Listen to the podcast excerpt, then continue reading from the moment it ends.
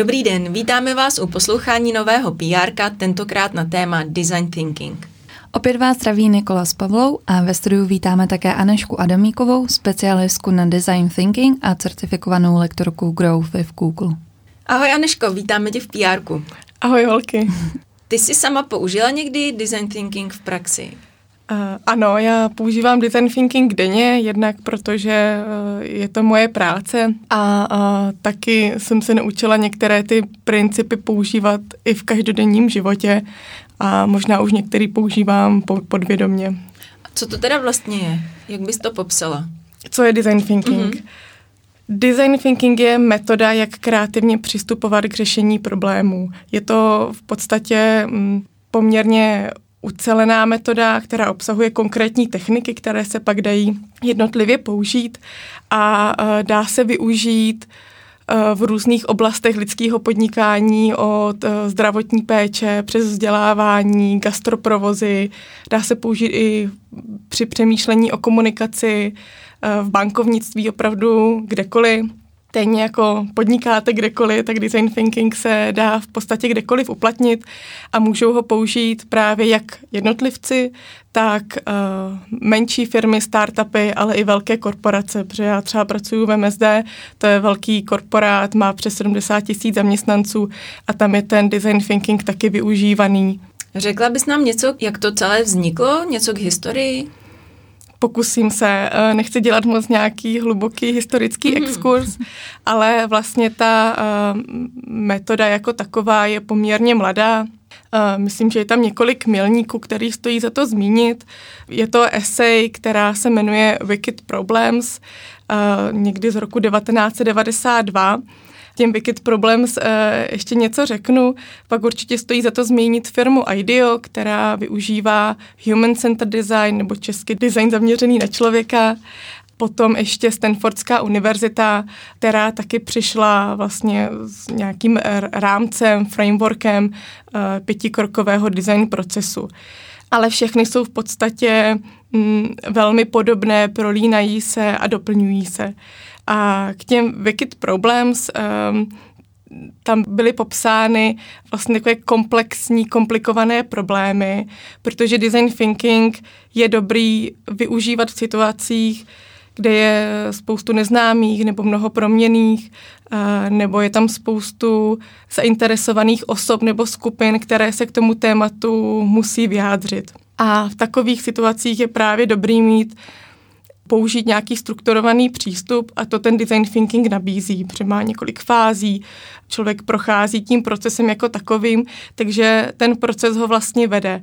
A když je tam právě tolik neznámých, tak je to na to dobrý uplatnit, protože když například se vám pokazí židle, tak máte poměrně jasný řešení, že buď ji opravíte, nebo ji vrátíte, pokud uh, na ní máš ještě záruku, anebo ji vyhodíš a na to nepotřebuješ použít design thinking. Ale když máš řešit uh, změny procesů ve firmě, tak je to poměrně komplikovaná záležitost a není na to jasná právná odpověď. Je tam spoustu proměných a potom to vlastně stojí za to uh, prohnat tady tuhletou metodologií, která uh, jednak se zaměřuje na člověka, na jeho potřeby, uh, co řeší, jaké má problémy, uh, jaké má tužby ale uh, v první části je vždycky důležitý nějaké pochopení kontextu situace a toho člověka a teprve potom se vrhnout do nějakého řešení. Takže nás vlastně, um, jak to říct, drží o krok zpátky, neskočit do toho, řeš, do, do toho řešení příliš brzy, ale první pochopit celou tu situaci, o čem je a teprve potom se pustit do toho řešení. Dala by si nějaký příklady, kde ty si sama využila tady tu metodu za poslední třeba rok? Můžu dát příklad z práce, mm-hmm. kdy jsme řešili vznik nového leadershipového programu pro nějakou určitou úroveň manažerů. A přišlo za náma globální HR, že chtějí právě tenhle ten nový leadershipový program, že ho chtějí dělat jinak než do posud, ale vlastně neví moc, co to jinak znamená, nebo jak to jinak vypadá.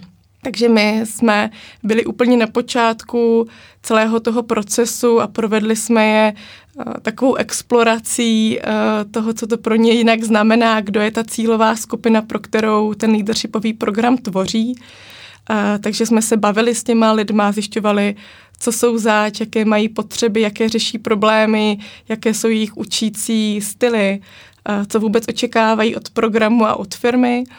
A pak jsme se bavili s experty na vzdělávání, abychom zjišťovali různé přístupy, jak se eh, k takovému leadershipovému programu dá přistoupit, jaká témata řešit.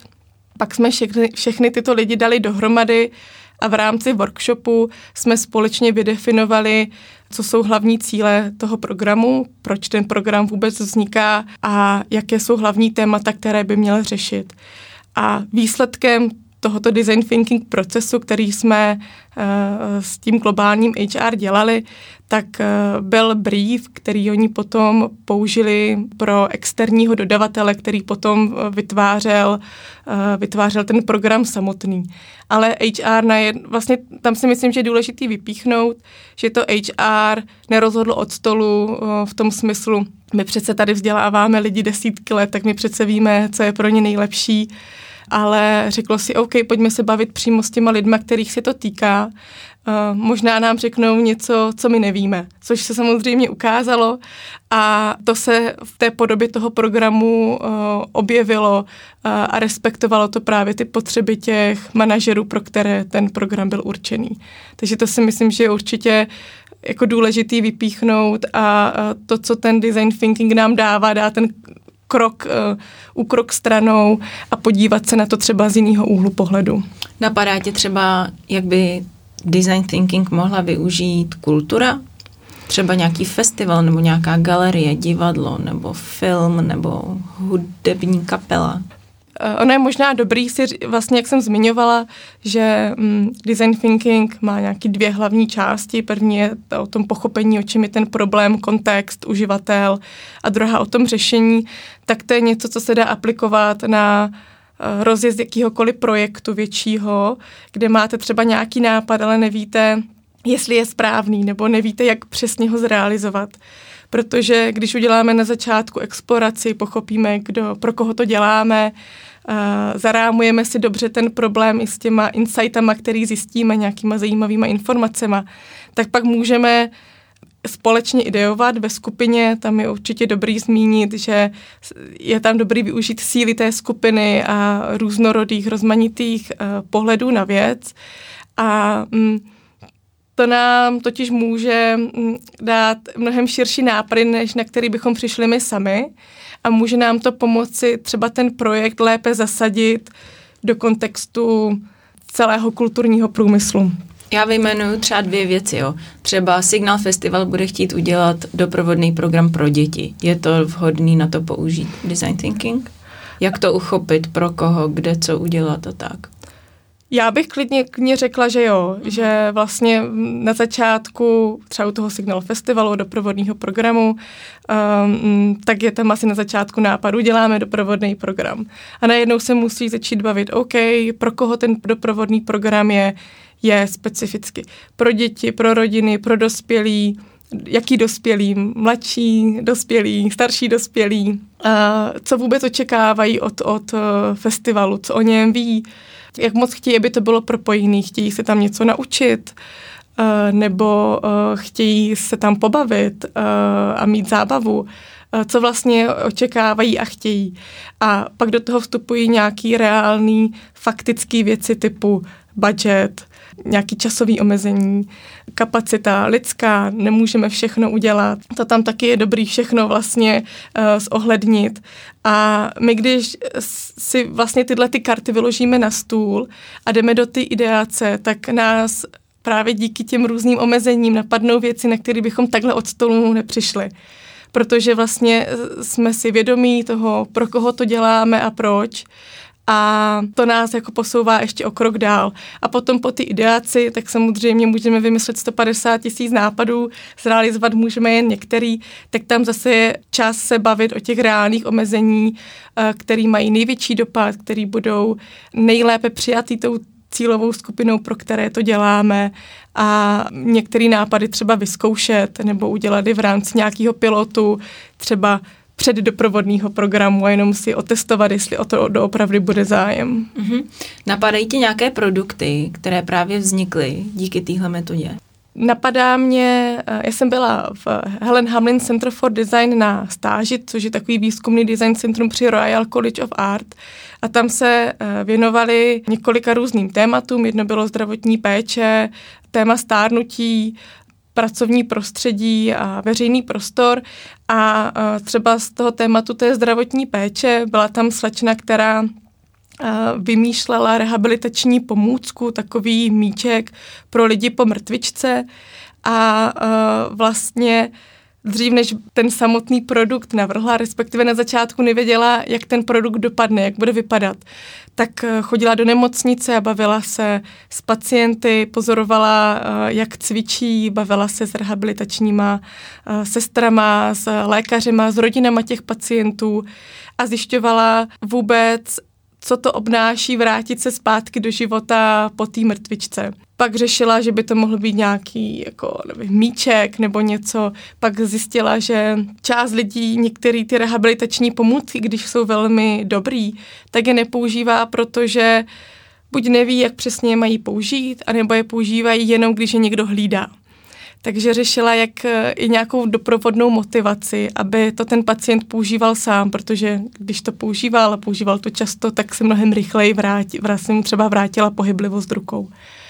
A tam na konci právě vznikl uh, takový jako gamifikovaný produkt rehabilitační, uh, kde ten pacient mohl cvičit nevím, jak to jako popsat ten tvár, nebyl to ani míček, ani, ani žádný prostě čtverec, ale bylo to jako něco do ruky, kde to simulovalo uh, různý body právě v té ruce, aby ten člověk cvičil, ale byly tam různý gamifikační prvky, aby uh, tam byla i ta nějaká vlastní motivace toho pacienta uh, si s tou věcí hrát a tím vlastně cvičit. Uh, takže to je třeba jedna konkrétní věc, nebo právě v tom Helen Hamlin Center for Design, tak tam řešili redesign interiéru sanitek tak, aby se zkrátila doba ošetření pacienta, tak zase je to vlastně velký, velká komplikovaná věc, nezáleží to na jedné věci. To je vlastně taky jako velmi konkrétní výsledek, nebo uh, když jsem tam byla, tak byli v tendru na nové londýnské taxi, jak eh, exteriérově, tak především interiérově, protože pro ty taxikáře je to místo, kde tráví eh, většinu svýho času, takže a v Londýně jsou ty taxíky specifický, že tam ta přední část vlastně není jako normální auto, jak jsme zvyklí, dvě sedačky, ale a pak je tam jako velká část pro ty cestující, eh, takže tam jako zohledňovali i nějaký historický specifika, na co jsou jednak zvyklí ti taxikáři a mm, co očekávají od londýnských londýnského taxi, od toho Black Cabu, uh, právě ti cestující. My pravděpodobně máme trošku zkreslený názor na design thinking, protože jsme prošli jedním z wor- uh, workshopů od uh, Grow with Google a tam vlastně ten workshop trval nějakých 8 hodin. Ale z toho, co ty nám teďka popisuješ, tak ta délka toho procesu musí být o hodně delší. Jak dlouho většinou trvá ten workshop samotný a potom třeba od idei prototypu a testování a nějakému závěru. Mm-hmm. Já to zkusím možná rozfázovat do několika částí. Mm-hmm. Uh, určitě myslím, že ten zážitkový workshop, kterým jste si prošli, je uh, super, je to hodně v kondenzované podobě, protože jste tam mohli zažít veškeré ty fáze. Mm-hmm. A to je určitě fajn, když to člověk zažije jako celek, protože jinak je to hodně abstraktní. Jako, mm, myslím si, že když já teďka o tom budu povídat, tak je těžký si zatím něco konkrétního představit. A na tom workshopu je ten zážitek, který je strašně důležitý, protože to působí na emoce, člověku se v hlavě spojují ty jednotlivé fáze. Každopádně v té praxi to určitě trvá mnohem díl. Je tam určitě důležitá eh, část, co se děje před workshopem, příprava, eh, udělat dobrou exploraci eh, nebo tu část pochopení empatie, což může trvat klidně několik týdnů, když děláme třeba nějaký uživatelský výzkum pak většinou přichází ten samotný workshop. Je dobrý, aby už na tom workshopu ty lidi, kteří tam jsou, aby měli to pochopení ty dané situace, takže aby si sami udělali mm, aspoň trochu nějaký mapování, aby to nebylo někdo nám zvenku donesl výsledky. A pak je teda samotný workshop, můžeme se bavit o tom, jak ten workshop dlouho má trvat, jestli jeden den, několik dní, nebo to mít rozfázovaný do několika týdnů a rozložený. Všechno je možný, vždycky záleží, co se řeší a jestli je proto odůvodnění. A potom Eh, když eh, ty finální nápady, ať už jeden nebo několik, kde do té fáze toho prototypování, tak tam zase může být eh, nějaký časový rozmezí, protože ten prototyp je potřeba vyrobit a ten prototyp je pak potřeba otestovat, nebo ten pilot může trvat klidně třeba několik týdnů. Nemusí to být záležitost jednorázová nebo jednoho dne. Takže tam vždycky záleží, uh, co se řeší, proč se to řeší a jestli je pro to odůvodnění. My, když jsme byli na tom workshopu, tak se design thinking fáze rozli, rozdělovaly, jak říkáš, na empatii, definici, brainstorming, prototyp a test nebo testování. Tak z těchhle z těch fází, která by potom byla ta, která je ten reálný workshop? Ideálně by na tom workshopu měly být nějakým způsobem zahrnuty všechny ty části. Aha. Protože ono to na sebe navazuje. Když dobře chápeme ten kontext toho uživatele, jeho situaci, jeho problémy, tak se nám potom dobře definuje nebo formuluje ta designérská výzva. A, a tam často totiž dochází k tomu, že v rámci té empatie získáme nějaké zajímavé vhledy, které nám pomůžou do, přerámovat to téma. Na začátku většinou stojí téma nebo nějaké obecné zadání. A ty vhledy nám pomůžou konkretizovat ten daný problém. Takže je dobrý, aby už to na tom workshopu bylo, bylo začleněné. Po té fázi definování výzvy nebo definování problému přichází brainstorming nebo ideace. Nemusí to být čistě brainstorming, který asi většina zná, že házíme jeden nápad přes druhý, ale můžou tam být, být i další kreativní techniky a po té fázi těch, té ideace, kdy těch nápadů je spoustu, tak eh, jak už jsem zmiňovala, musíme vybrat uh, jenom ty nejsilnější, ty nejlepší, na kterých chceme stavět, které chceme realizovat a ty jdou do, té, do toho prototypování a klidně na tom workshopu to prototypování může být uh, prostě rychlý, nemusí to trvat dlouho, můžou to být načrtnutí nějakého schématu nebo navrhnutí nějakého plánu nebo mm, klidně zahrát roleplay a ten prototyp se dál může rozpracovat klidně po workshopu, aby se otestoval s těmi uživateli. My se na ty jednotlivé fáze podíváme malinko do detailu, ale ještě než to uděláme, je něco, co je důležité si před tím, než lidé vstoupí do design thinkingu procesu uvědomit? Mm, určitě, jestli eh, je design thinking tak správná, správný přístup pro ten problém. Mm, určitě bych se ptala, proč potřebujete design thinking, co od toho očekáváte, jaký to má naplnit cíle, vašeho projektu, nebo jak to vůbec celkově zapadá uh, do celkové třeba strategie. Takže určitě nej- si na začátku vyjasnit, proč to potřebuju a jestli tam opravdu je ta reálná potřeba ten design thinking uplatnit, anebo jestli třeba spíš chceme se potkat uh, a mít to jako team building, uh, nebo jestli nepotřebujeme spíš uh, nějaké testování použitelnosti. Takže tam, tam fakt záleží, Eh, proč to děláme. Měl by vždycky být konečný uživatel ten, nad kým přemýšlíme, jako nad prvním, když jdeme do toho design thinking procesu? Určitě. Bo celý se to točí okolo člověka, okolo mm, uživatele, eh, jaký má potřeby, co cítí, co chce, co řeší, eh, s kým se baví, jaký je jeho život a jak, když navrhujeme produkt, službu, kulturní program, jak to do toho jeho životního kontextu a příběhu zapadá. Jak vypadá fáze empatie? Co tam vidíš jako stěžení bod, na co se zaměřit?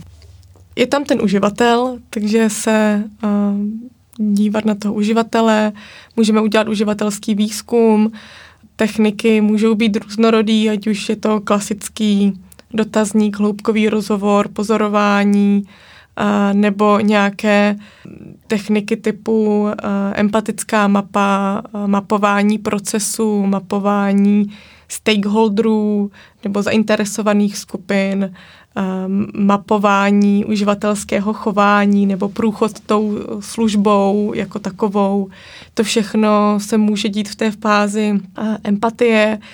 Pokud je to nějaký komplexnější projekt, tak si myslím, že je fajn se poohlídnout po nějakém uživatelském výzkumníkovi nebo firmě, která má ty znalosti a zkušenosti s tím, jak dělat uživatelský výzkum. Mm-hmm.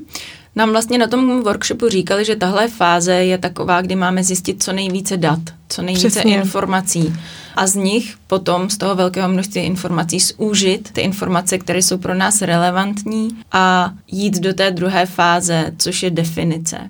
Jo, tam je dobrý, uh, já zkusím vysvětlit jeden rámec, jmenuje se to Double Diamond, představte si takový dva kosočtverce vedle sebe a tím, jak se ty kosočtverce otvírají a zavírají, tak tomu se říká divergentní a konvergentní myšlení. A to diver, divergentní je o tom, že máme hlavu otevřenou novým věcem, snažíme se nasát co nejvíc informací, všechno může být zajímavý a užitečný. Jdeme hodně do široka.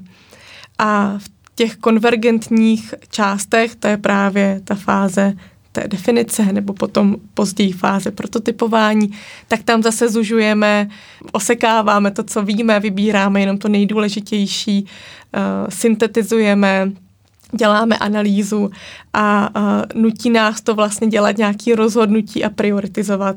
A to se právě děje v té fázi definice, kdy my vybíráme jenom ty nejzajímavější vhledy z toho, co jsme zjistili o tom uživateli, o celkové situaci a snažíme se to formulovat do říká se tomu designerská výzva, je to v podstatě otevřená otázka, která Eh, nás navádí potom zase zpátky do toho druhého diamondu, do diamantu eh, a do té fáze ideace.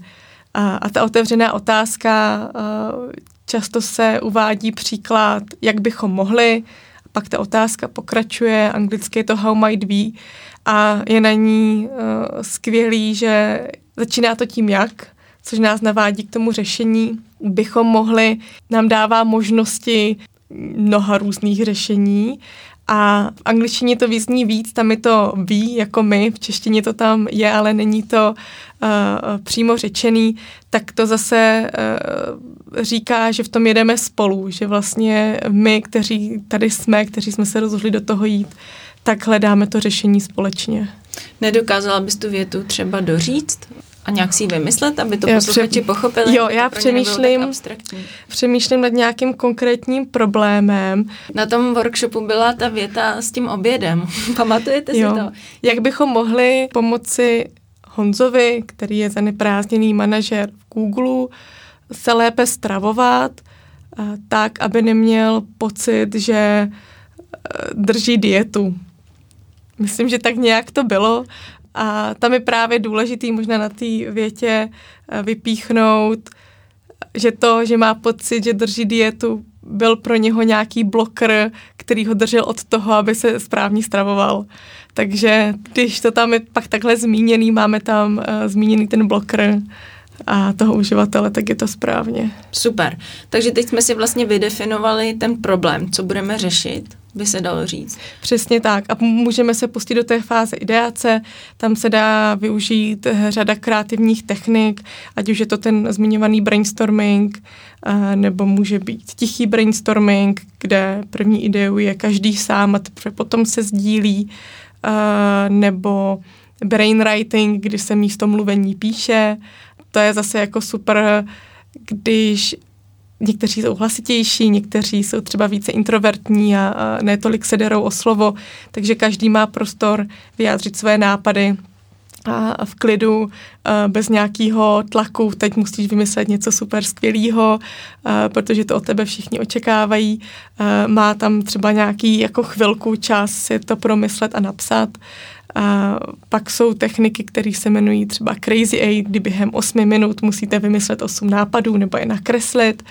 A tam se u té fáze ideace je dobrý hrát si s časem a trochu vytvářet ten tlak a jít prvně po množství těch nápadů a potom z toho množství vybrat ty kvalitní a ty dále rozebírat, na nich stavět a pak ty nápady různě propojovat, spojovat a dál rozvíjet do detailu. Určitě je dobrý si zapisovat ty nápady, protože často, jak lidi mluví, tak eh, se ty nápady ztratí v tom množství eh, slov. Takže když to zapíšeme nebo uděláme nějakou rychlou skicu, tak to určitě pomáhá. Stejně jako dělá jako črtat, kreslit, uh, klidně použít základní tvary, kolečko, čtvereček, šipka, protože to zase simuluje to vizuální myšlení. Pro některé to vizuální myšlení je příjemnější a přirozenější, než eh, všechno dávat do slov. Takže všechno je v té fázi ideace povoleno a je, je super. Jak z téhle z té fáze ideace potom přejdeme do toho vybrat si, jaký prototyp budeme dál rozvíjet? Je vhodný si nastavit nějaký kritéria, podle kterých uh, vybereme jenom ty nejlepší, nejsilnější mm, nápady, které mají třeba největší dopad. Buď si ty kritéria můžeme vydefinovat nějakou diskuzí v té skupině, nebo máme dopředu daný nějaký reální omezení, nebo můžeme využít metrix, eh, který nám proti sobě staví dopad a realizovatelnost nebo čas a vlastně můžeme vidět nápady, které mají největší dopad, ale jsou třeba nejnáročnější udělat, nebo mají největší dopad a jsou nejlehčí udělat, uh, takový ty rychlý nápady na zrealizování a, a uvidíme i nápady, které nám zaberou třeba spoustu času nebo vemu spoustu energie, ale vlastně žádný dopad nemají.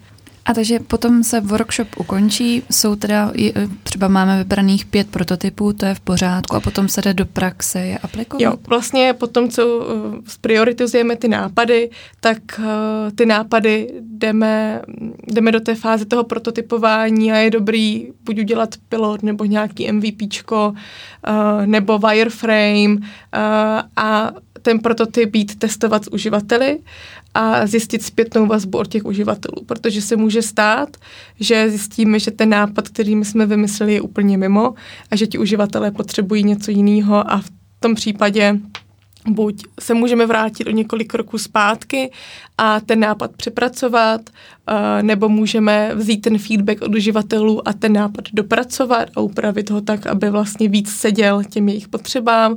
A nebo se taky může stát, že ten nápad totálně zabijeme a řekneme si, je super, že jsme tuhle tu cestu proskoumali, ale vlastně není pro nás. Je to jako cesta, kterou nechceme jít, ať už z jakýhokoliv důvodu. A když máme několik těch nápadů a všechny ty nápady testujeme a třeba tři z nich jsou úspěšní? Mm, tak můžeme klidně jít uh, do všech těch nápadů, pak zase záleží, jaký máme rozpočet, jakou máme kapacitu na uh, realizování, takže ty tři nápady klidně můžeme sprioritizovat a říct si, tenhle ten je za nás nejzajímavější, uděláme ten první a pak třeba někdy do budoucna uděláme ty další. To, že se vybere jeden, tak to neznamená, že ty ostatní jsou špatný můžou se použít klidně později, nebo se můžou použít elementy z těch nápadů a využít třeba jinde nebo v tom hlavním nápadu. Je u té testovací fáze něco důležitý, jako zapisovat si podrobně feedbacky těch uživatelů? Důležitý je jít za těmi uživateli a testovat. To testování může probíhat asi různými způsoby. Tam je zase fajn zapojit ty uživatelské výzkumníky, kteří dělají uživatelské testování použitelnosti. Je dobrý si zapisovat eh, zase ten feedback, analyzovat ten feedback a říct si, co z toho vlastně chceme použít a vylepšit pak v tom prototypu. Je určitě důležitý si na konci workshopu říct, co chceme dělat potom jestli jdeme do nějaké fáze realizace, co to znamená ta fáze realizace, kdo to má na starosti, jaký jsou tam logistické věci, projektový management, eh, jaká je tam potřebná komunikace. A je vlastně fajn nad těma věcma, které se dějí po workshopu, přemýšlet ještě, než ten workshop samotný začne. Abychom věděli, že nám ten workshop zapadá do celkového kontextu, že se nestane workshop a je to najednou nějaký jako výkop do prázdna a pak najednou jsou všichni potichu a nic se neděje. Je určitě důležitý, aby tam byl eh, nějaký driver, který ale je zodpovědný za to, aby eh, ten projekt žil dál. Teď jsme teda prošli zhruba ten proces téhle metodologie. Možná to bude pro naše posluchače trochu abstraktní, ale Google vlastně pořádá tyhle workshopy zdarma a můžou se tam přihlásit. Pověděla bys k tomu něco víc, kdyby si to chtěli otestovat přímo takhle pod profesionály? Vlastně ty workshopy od uh, Grow with Google si může každý vyzkoušet, uh, stačí se přihlásit. Uh, ta stránka je ngof.cz a hodí vás to na um, informace o tom workshopu, je tam možnost se i registrovat. Uh, jsou otevřené termíny, na které se může přihlásit opravdu každý. Kdyby měl někdo zájem o proškolení ve velké skupině, tak je určitě možné domluvit i školení přímo v rámci té firmy nebo pro nějakou větší skupinu nebo komunitu lidí. Je to určitě fajn, když si chce člověk design thinking zažít. A já ten zážitek doporučuji, protože když mám vždycky o tom mluvit, tak mám trochu problém, protože vím, jak je to abstraktní a jak jsou důležitý ty emoce a ten zážitek okolo, protože vlastně nejde o nic tak objevného ve smyslu, ne, vlastně nejde o nic tak jako novýho, je tam hodně použitý selský rozum, ale vlastně když to najednou vidíte v té struktuře a jak to na sebe navazuje, tak to je ta magie, proč design thinking funguje. Mm-hmm. Ještě by mě zajímalo, jestli, když by se někdo rozhodl s tím pracovat v rámci své firmy nebo značky, jestli by si doporučila, aby tam byl nějaký odborník, nějaký průvodce nebo facilitátor, ně, něco jako jsi vlastně ty, aby vždycky ten proces dopadl dobře je fajn mít facilitátora nebo designéra nebo nějakého odborníka, který uh, je schopen vést workshop. Není to vždycky nutný, ale je, je vždycky potřeba zvážit uh, třeba, jak moc je ten proces nebo ten problém komplexní. A jestli někdy je lepší mít prostě někoho, někoho zvenku, nezávislého, kdo tomu tématu trochu rozumí, ale není do toho příliš ponořený není do toho třeba ponořený příliš emočně. Protože to může být taky problém, protože pokud je to téma, které se vás přímo týká, uh, tak tam máte ty emoce a hůř se vám potom některé věci rozhodují. Takže určitě to doporučuju. Uh, můžete využít klidně facilitátora, klidně jenom na nějaký konzultace, jak k tomu přistoupit. Uh, existují i kurzy, kde si člověk může tím design thinking procesem projít více dohloub. Ty kurzy má třeba IDEO, eh, kde je člověk v té roli, že vede workshop a vlastně je to rozložený, myslím, do devíti týdnů, takže je to časově mnohem náročnější, a, takže to je třeba pro ty, které by to zajímalo mnohem víc a do Uh, ten workshop jsem si třeba dělala i já a bylo to jeden z mých prvních zkušeností, kdy jsem si uvědomila, že je potřeba kombinace logistiky, projektového managementu, komunikace, práce s lidma. Člověk si uvědomí, jak někdy neví, kdy ty věci říznout, kdy nechat tu diskuzi ještě plynout, protože se v ní může objevit něco zajímavého, nebo když se vlastně jako nikam neposouváme. Kde takového facilitátora můžeme najít a oslovit, aby jsme si ho pozvali k nám do firmy a zvládli jsme s ním vyřešit ten problém nebo projít tou metodou? Hmm. Můžeme ti napsat asi na LinkedIn, co? Já myslím, že spoustu, spoustu lidí, lidí je na LinkedInu. Uh, vím, že třeba spoustu UX designérů uh, umí, mají ty přesahy do design thinkingu, vedou workshopy, protože to vlastně potřebují pro to vydefinování toho zadání pro sebe, takže... Uh, Víš, protože já si dokážu představit, že to lidi po našem podcastu natchne, jo, a budou dají chtít. si workshop, pochopí to, ale pak si řeknou, jo super, a mám tady tenhle problém a chci teďka to zkusit vyřešit touhle metodou, ale jako nemám know-how na to správně odvést ten, tu metodu a tak možná by se nám tady hodila Aneška, která prostě sem přijde a poradí nám s tím. A kde, kde takovou Anešku najít? Nebo jak Vím, že jsou, vlastně lidi to? spíš, že jsou lidi spíš na LinkedInu mm-hmm. A uh, je dobrý se možná dívat, jaký mají zkušenosti a jakou mají kombinaci třeba i do toho tématu. Může to být klidně člověk, který dělá ten uživatelský výzkum, ale je schopný facilitátor. Může to být projektový manažer nebo někdo, kdo prostě vede projekty a je zase schopný facilitátor a komunikátor. Nemusí to být vyloženě design thinker, takových rolí je málo, a většinou to mají lidi namíchaný, takže bych se spíš ptala, jakou třeba mají ty lidi zkušenost s tím vedením těch workshopů. Podle toho bych je třeba oslovila. Tak jo.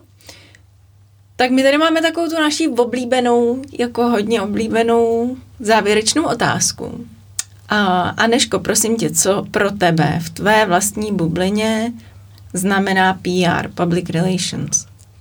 Pro mě to je nějaký způsob komunikace s lidma o tom, jak uh, dobře, zajímavě mluvit o službě, produktu, značce a přiblížit jim to nějakým příběhem. Mm-hmm, super, tak jo.